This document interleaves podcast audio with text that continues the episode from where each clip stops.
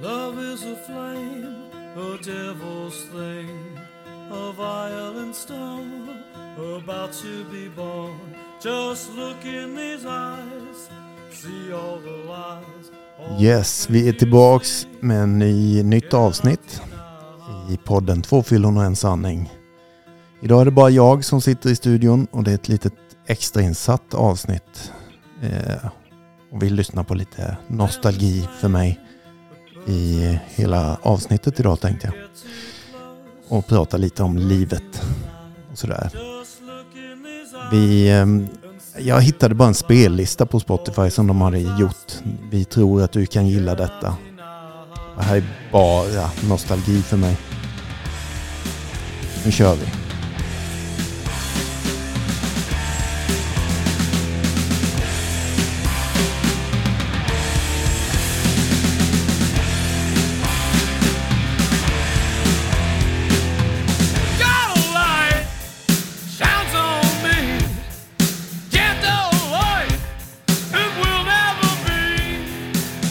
Alltså det här är då Danzig som vi lyssnar på nu. Ja, jag kan inte säga att jag har varit ett inbitet Danzig-fan, men just den här låten då och förmodligen eh, ja, lite andra låtar, men, men eh, har jag lyssnat mycket på då.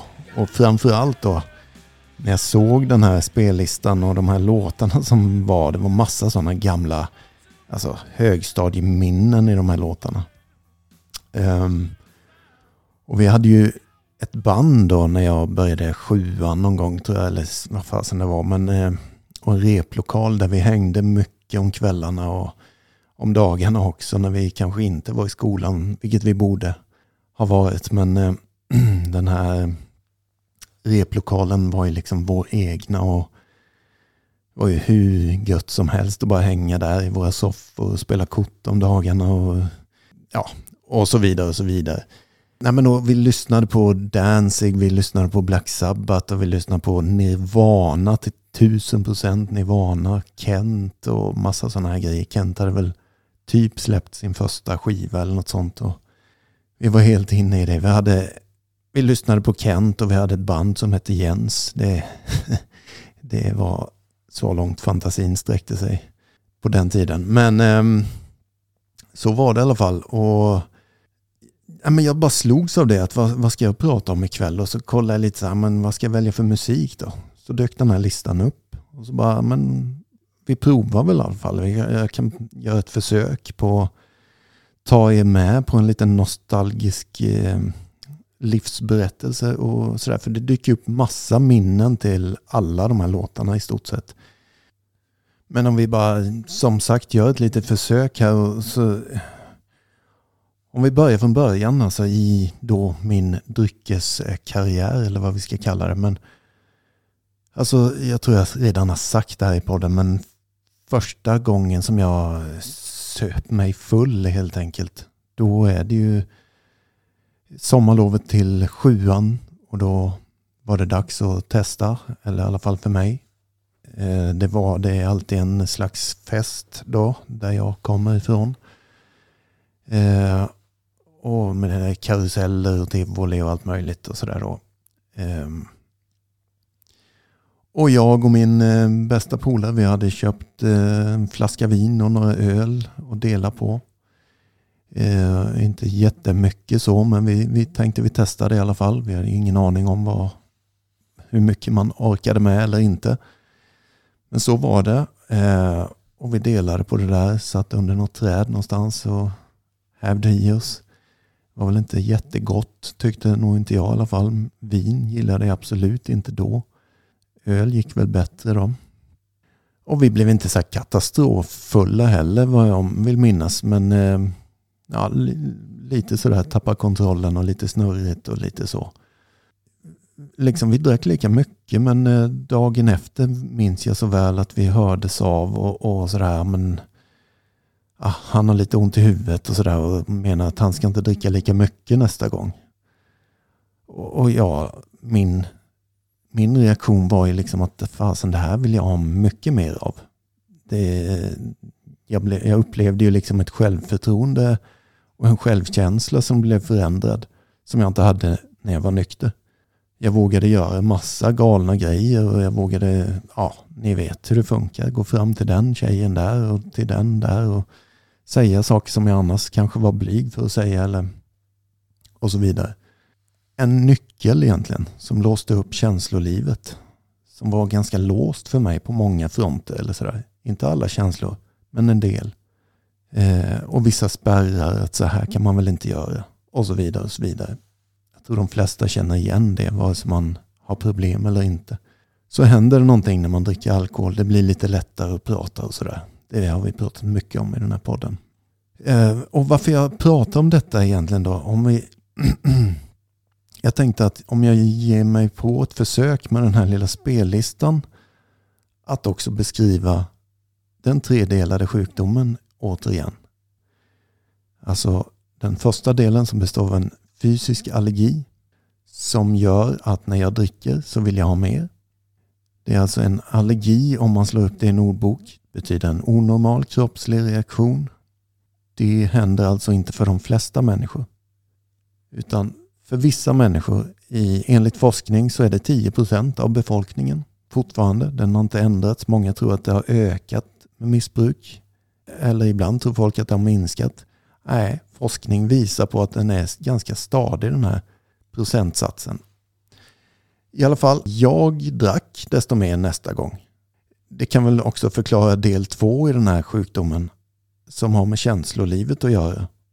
Jag brukar säga den andliga delen. Där jag kanske, hur mår jag? Och så vidare. Är jag stressad, deprimerad eller ledsen eller glad eller arg eller och sådär. Jag hade alla möjliga anledningar till så småningom när åren gick att varför måste jag dricka nu? Jo, för att jag är glad, jag är ledsen, jag är arg, ja, you name it. Och, men som sagt, efter första gången så kände jag ganska omgående att det här måste jag verkligen ha mer av nästa gång. Det var ju jätteskönt och befriande. Det är ju inget konstigt om man nu var som jag, lite låst i känslorna eller rädd och nervös för vissa saker. Och plötsligt så blev jag av med det om jag bara hällde en magisk dryck i kroppen. Det blev ju bumbebärsaft som vi brukar säga. Det, jag blev jätte stor och stark. Såklart vill jag ha mer av det. Min vän då som kanske inte var lika rädd och nervös eller sådär, han kände ju inte det behovet. Utan, och jag tänkte återknyta till det där med, med onormal kroppslig reaktion eller en, vad är en normal kroppslig reaktion då? Det pratar vi sällan om. Vi pratar oftast om vad, är, vad, vad vi är, onormala då. Men en normal kroppslig reaktion vad det gäller alkohol, man dricker och så börjar det snurra lite i huvudet och man blir lite yr och dåsig. Kanske illamående, många kräks ju och så vidare när man får för mycket. Det är ju en normal reaktion. Kroppen säger det här är ett gift. Ut med det. Jag vill inte ha det här. Det snurrar i huvudet och allt det där. De, de, de flesta människor får en obehaglig känsla. Nej, jag tappar kontrollen nu. Det här vill inte jag vara med om. Medan då som sagt vissa vill ha ännu mer av dig. Jag vill tappa kontrollen för en gångs skull. Eller vi kan vända på det. Det låter motsägelsefullt nu. Jag vill kontrollera mina egna känslor. Och det insåg jag ju att det kunde man göra med den här drycken. Alltså, jag vågar göra saker som jag annars inte vågar. Och så vidare och så vidare. Men eh, eh, vi kan återkomma till den tredje delen så småningom och jag kanske hoppar lite fram och tillbaka här i, i dagens avsnitt. Men varför jag också tänkte på det här, det var ju för att det dök upp en låt i spellistan som är skriven av en av mina bästa vänner som i stort sett beskriver tiden när vi, ja, kanske lite äldre då än första gången, men någonstans eh, i nian eller övergången till gymnasiet så då kanske det inte bara var alkohol längre för vår del utan då testade vi lite annat och sådär.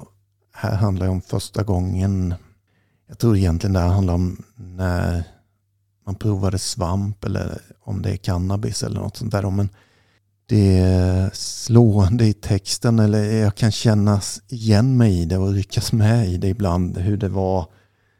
Alltså just den här momentet när man testar någonting. När jag testar någonting, hur kommer det här kännas nu? Jag hade hört talas om hur det ska bli eller vilken kick får man av den och den grejen eller sådär.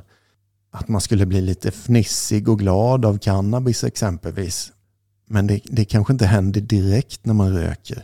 Men efter en stund så kanske det kommer och ja, det, det beskrivs ganska bra i, i den här låten i alla fall. Vi hänger ut hela natten, här är ingenstans att gå.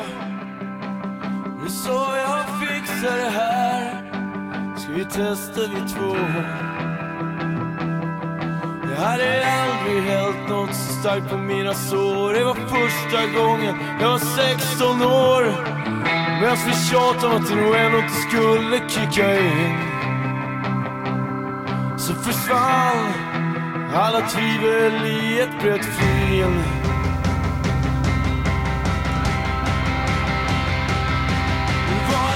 Outsider och, och du var alltid svart. Mm. Ja, alltså det finns så många låtar i den här listan så man vet inte riktigt var ska man börja eller var ska man sluta. Men som sagt, det här får bli ett litet eh, specialavsnitt och jag tar mig fram här lite genom spellistan och försöker bli annorlunda idag helt enkelt. Nej men alltså det här, eh, han beskriver det ganska bra när vi var där. Vi testade lite nya grejer. Vi provade allt möjligt, inte bara droger eller alkohol. Man provade alla gränser som fanns. Liksom, vad, vad händer om jag hoppar från skolans tak? Ja men ni vet, eh, ja hela tiden. Och man hade ju liksom då, som han sjunger, hört om att det ska ju kicka in så småningom. Den här känslan som ska vara så fantastisk och bra. Jag tänker när man rökte gräs för första gången exempelvis så hade hört talas om att man kan bli jävligt fnissig och ja, få någon skrattnoja liksom. Och, det. och det är ju det som hände liksom. Alla, som man sjunger då, alla tvivel om att det ska kicka in försvann så småningom då i ett brett flin. Ja, det är, det är en ganska bra beskrivning om undra när det kommer och så vidare. Och det, så var det ju. Och det återigen då liksom.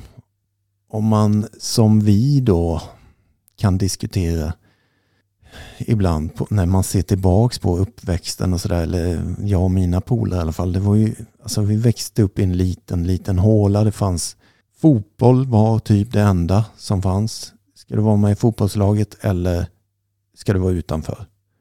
Alltså det fanns ingen skateboardpark någonstans. Vi fick bygga det själva om vi gillade sånt, vilket jag gjorde. Ja, det är en sån liten håla. Det fanns två pizzerior och någon frisörsalong. Ja, men sådär. Något annat var det inte. Ja, Ica givetvis.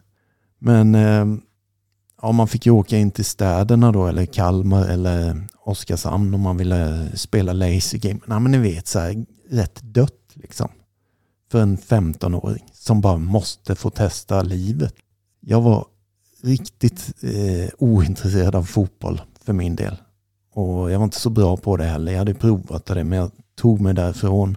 Och jag hamnade i den här replokalen ganska ja, omgående då i högstadiet. Och vi spelade musik och vi, vissa av oss blev jävligt duktiga på det. Som Adam till exempel som sjöng här nyss. Som idag är liksom aktiv musiker då. Men, men eh, vi har haft med Tommy i något avsnitt för länge sedan som turnerat över hela världen med, med sitt band. Liksom. Det, vi var en klick som gjorde lite annat. Vi ville inte spela fotboll utan det var musik som gällde istället. Och lite extrema grejer sådär. Testa lite mer, testa mer, testa mer. Men så var det och apropå den här sjukdomen då liksom. Den, den satte ju klorna i mig ganska snabbt också. Just det där jag var inne på då om jag dricker fem öl så vågar jag göra detta. Min, ska vi säga, alkislogik gick ju ungefär så här. Om jag dricker det dubbla så blir jag ju dubbelt så ball. Eller tuff eller modig. Och så var det. Jag drack mer nästa gång. Och jag pratade idag också på jobbet. Jag jobbar inte bara med podden och med mm, vår, vårt företag och behandling och terapi. Utan jag jobbar ju även i byggbranschen eller sådär. Och vi satt och pratade idag då, jag och snickarna om alltså hur det var när man var i 15-årsåldern och drack och höll på man hade liksom inte koll på gränserna riktigt. Utan fan, konfirmationsläger åkte jag på. Även om jag tyckte att det var löjligt så ville jag vara med på det. Alltså det ja. Och där var det ju så jäkla förbjudet. Där får man ju inte göra sånt. Då måste jag göra sånt. Vi var några stycken på det här konfirmationsläget som resonerade ungefär likadant. Det är klart att vi måste göra det eftersom det är förbjudet. Helge, bryta gränser och kicka på det till och med. Men och varför jag tar upp det är för att det är nog en av gångerna som jag kan minnas i mitt liv där, där jag än idag jävlar rent ut sagt vad jag drack den gången. Alltså jag borde kanske åkt in på sjukhus. Men vi, vi tog oss fram själva liksom i det där lilla rummet. Vi skulle sova över där på någon, eh, vad heter det, ja, något vandrarhem eller sådär. Som låg in till en kyrka. Men jag då och ja, min vän då. Alltså vi hävde i oss sprit, strårom 80-procentig, öl, en back med öl. Alltså vi har, jag har nog aldrig tryckt i mig så mycket alkohol som den gången. Eh, så jädra obehagligt det är att man inte vet när man är i den åldern. Var går min gräns eller sådär. Utan det, jag vill bara fortfarande testa. Var är den någonstans?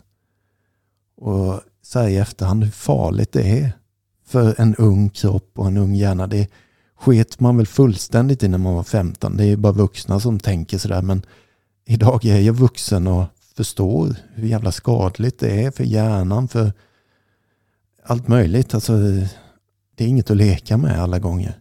Definitivt inte då när man börjar mixtra med lite droger på det. Och alltså där, hjärnan är ju inte färdig på långa vägar, eller kroppen heller för den delen. Och även om den skulle vara det, så visste jag inte var går gränsen? Hur mycket kan jag trycka i mig? Alltså, överdos fanns ju även när jag var 15. Men ja, det sket väl jag i. Odödlig och så vidare resonerade jag. Ja, nej, vi bara, det bara dyker upp massa sådana här små minnen, liksom hur det faktiskt var och sådär.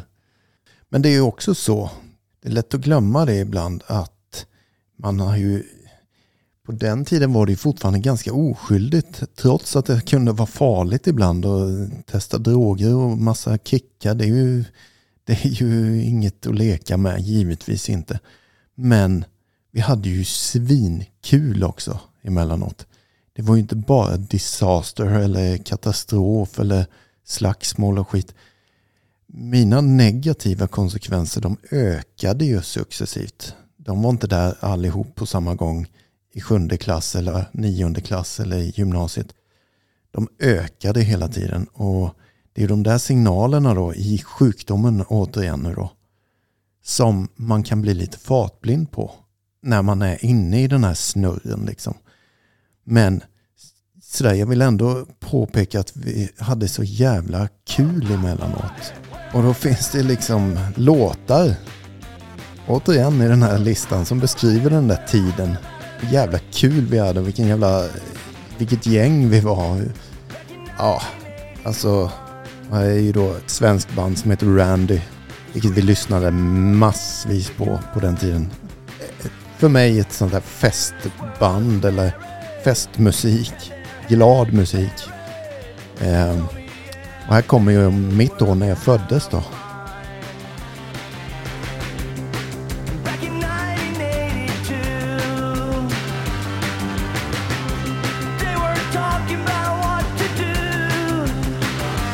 Och liksom hur, hur eh, vi testade allt, vi hade kul, det var fester, det var, vi var liksom en familj och det är det de sjunger, det passade oss. Vi allsång liksom. I, på våra fester med den här musiken och vi hade så jävla roligt och många vuxna tittade givetvis snett på oss och vi, ja. Vi, vi, vi hade kul och de tyckte illa om det. Vi bara älskade det. Vi såg inte några faror liksom utan man tog hand om varandra också liksom. Vi ramlar någon och slår sig så reser vi oss upp igen. Vi, vi tar hand om varandra och alltså det, sån jävla, vilket gott gäng vi hade. Pontus och Amea och Jonas. Eh, ja, alla, Adam, Henke, allihop liksom. Fan vad kul vi hade och musik, musik, musik hela tiden. Och vi åkte liksom så småningom åkte jag åkte med också på turné och sådär i, i både Europa och Skandinavien. Alltså med polares band och jag var inte någon svinduktig musiker på det sättet sådär men det, det är liksom fan vad kul vi hade många gånger och med just musik och det. Men jag tänker så här, så småningom så blev det ju liksom mer och mer eh, som för min del. För mig gick det ju väldigt snabbt utför i högstadiet. Jag fick inte ihop betygen. Det fick i stort sett alla andra. Vilket gjorde att jag började skämmas mer och mer. Jag kom inte in på gymnasiet. När de andra började gymnasiet så fick jag gå om då, eller IB som det hette. Plugga upp mina betyg. Och min sjukdom hade grepp i mig fortfarande. Jag var inte riktigt sugen på att plugga eller läsa. Jag ville ner i replokalen, dricka lite bärs om dagarna och gärna på helgerna också för den delen. Och så gjorde jag. Vilket givetvis då resulterar i att mina betyg blir inte bättre. Så jag får gå ett år till på IV. Det är helt oförändrat. Och skammen fortsätter då i sjukdomen. Del två i sjukdomen, känslorna. Jag blir mer och mer skamsen, jag blir mer och mer självömkan, jag blir mer och mer ledsen liksom, eller deprimerad. Kanske inte mycket, men det börjar smyga sig på lite dystra tankar, lite bitter på mig själv och eh, hopplös känsla att fan, jag fixar inte detta som alla andra fixar och så vidare och så vidare. Hur jag än försökte så det där hade grepp om mig. Jag ville hellre ut och ha kul varenda jävla dag och slippa känna som jag kände. Och jag hällde alkohol på det återigen och det kändes bättre för stunden och så vidare och så vidare. Trots att det var fest och kul många gånger så var det också inte helt bra för min del. De andra fixade ju fortfarande skolan och som jag sa hade ju börjat gymnasiet och nu var det år två på gymnasiet och jag har fortfarande inte börjat. Och så småningom då bet jag ihop och jag tog mig upp till Stockholm så då och jag kom in på gymnasiet till slut då där. Men jag kände ju liksom hela tiden, återigen här kommer nästa låt som jag själv ömkar till kan jag tala om. Så många gånger och när man liksom har vaknat upp då i Stockholm och bara nu har jag ställt till det igen. Vad är det för fel på mig liksom? Man ligger och kliar sig i huvudet. Hur fan kan det bli så här? När jag lovar och lovar och jag försöker och försöker. Vaknar man med den här ångesten som, och den här musiken man lyssnade på. Alltså så här passande liksom.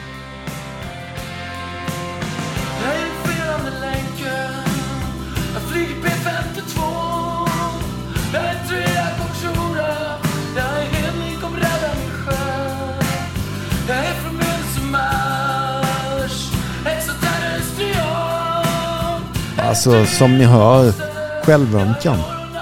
Tyckte så synd om mig själv och jag fattade inte vad problemet var. Såklart inte egentligen. Jag kan också förstå att jag är 19-20 år. Och jag förstår inte att jag är beroendesjuk.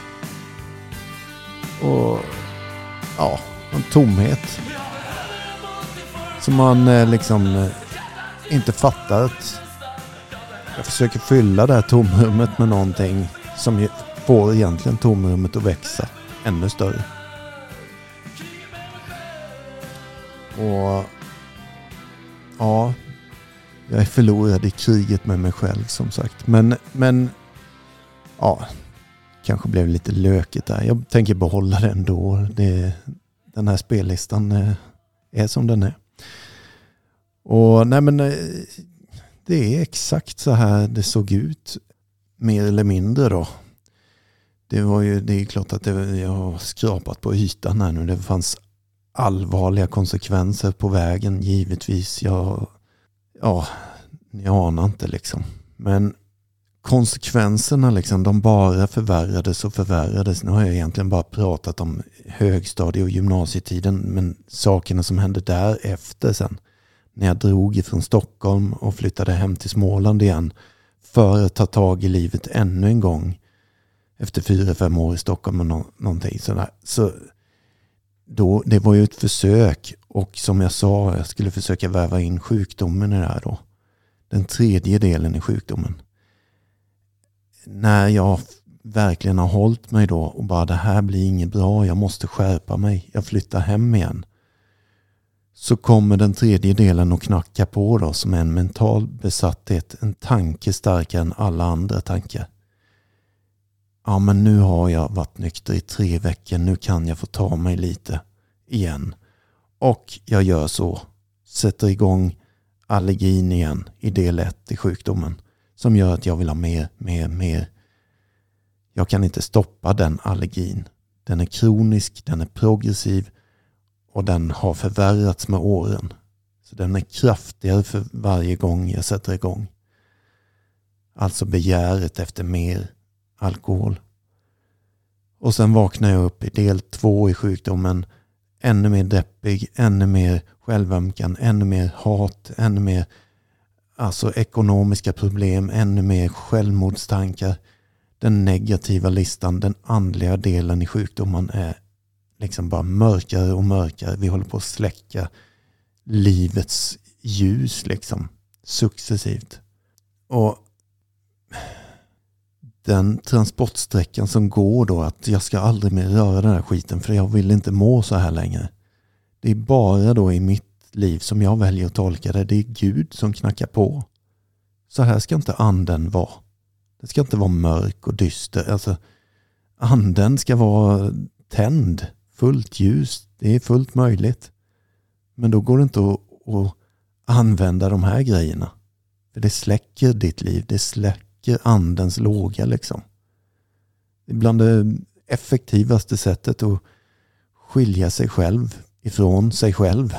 Det är att stoppa in droger eller alkohol. Det är som en stor blockering till mig själv, till mitt eget känsloliv. Jag blir avstängd. Jag kontrollerar mina känslor med substanser. Det är inte så i min värld återigen, Gud vill att jag hanterar mig själv. Gud vill att jag har kontakt med mig själv. Och hanterar mina känslor eh, med mig själv. Lär mig leva med dem. Då börjar liksom lågan lysa igen. Eller som jag brukar tjata om, ficklampan lyser starkare och starkare. Folk börjar vilja umgås igen. Folk dras till mig. Eller ja, och så vidare och så vidare. Men den här tredje delen är ständigt där då och påminner mig om jag inte får hjälp. Det är det som är finessen då. Den tredje delen kommer alltid vinna över mig. Som övertalar mig då, alltså min egna mentala besatthet. Jag ljuger för mig själv. Jag övertalar mig gång på gång att den här gången så kommer det funka att ta tre eller fyra bärs. Jag kommer inte spåra ur den här gången. Och så går jag på det. Gång på gång på gång. Och sen går det runt så. Varv efter varv efter varv. Och så dyker då den här skivan upp. Som en liten eh, gåva eller påknackning från Gud ännu en gång i mitt liv. Det är när det är som allra mörkast så kommer just den här skivan som jag tog åt mig av. Det var också så att det dök upp människor sista tiden runt mig som sa saker som satte sig. En chef som ställde mig mot väggen på ett jobb jag hade. Jag fick sparken därifrån. Men han sa bland det sista han sa var Du har alkoholproblem. Och du får komma tillbaka till den här firman hur mycket du vill. Men då, du behöver hjälp. Jag träffade på en människa som sa Vad är det som har hänt med dig? Han har inte träffat mig på flera år. Han sa det är märkligt alltså. Han var mycket äldre än mig. Ett glas sprit kan vara så ångestfyllt och så ångestbedövande på samma gång. Och det är vad jag ser på dig. Alltså, han sa sanningen rakt upp och ner. Det gjorde ont. Eh, och jag tyckte att folk var dumma i huvudet när de sa sådana här saker. Men det satte sig kan jag tala om.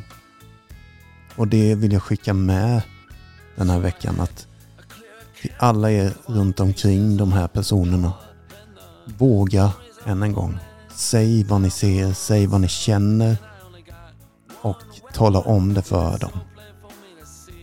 På ett eller annat sätt, se till att det kommer in i huvudet på dem. Han sjunger också i den här låten just de orden som satte sig ganska hårt i mig. Crack up, eh, eller crack the, up the cranium and let the awareness begin. Släpp in ljuset i huvudet alltså. Till slut var mina konsekvenser så hårda att jag, det sprack för mig på något sätt. Min mur jag hade byggt upp. Och eh, jag vill påminna om att sprida den här podden för den hjälper människor.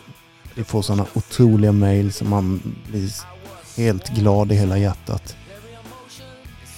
Och vi lyssnar vidare. Tack för denna vecka. Puss och kram. Transmitter beams, my coordinates anywhere on Earth. And as radio waves, surveillance, satellite, burst Open up your skull and let some knowledge come in. Yeah, crack open the cranium and let awareness begin. Oh.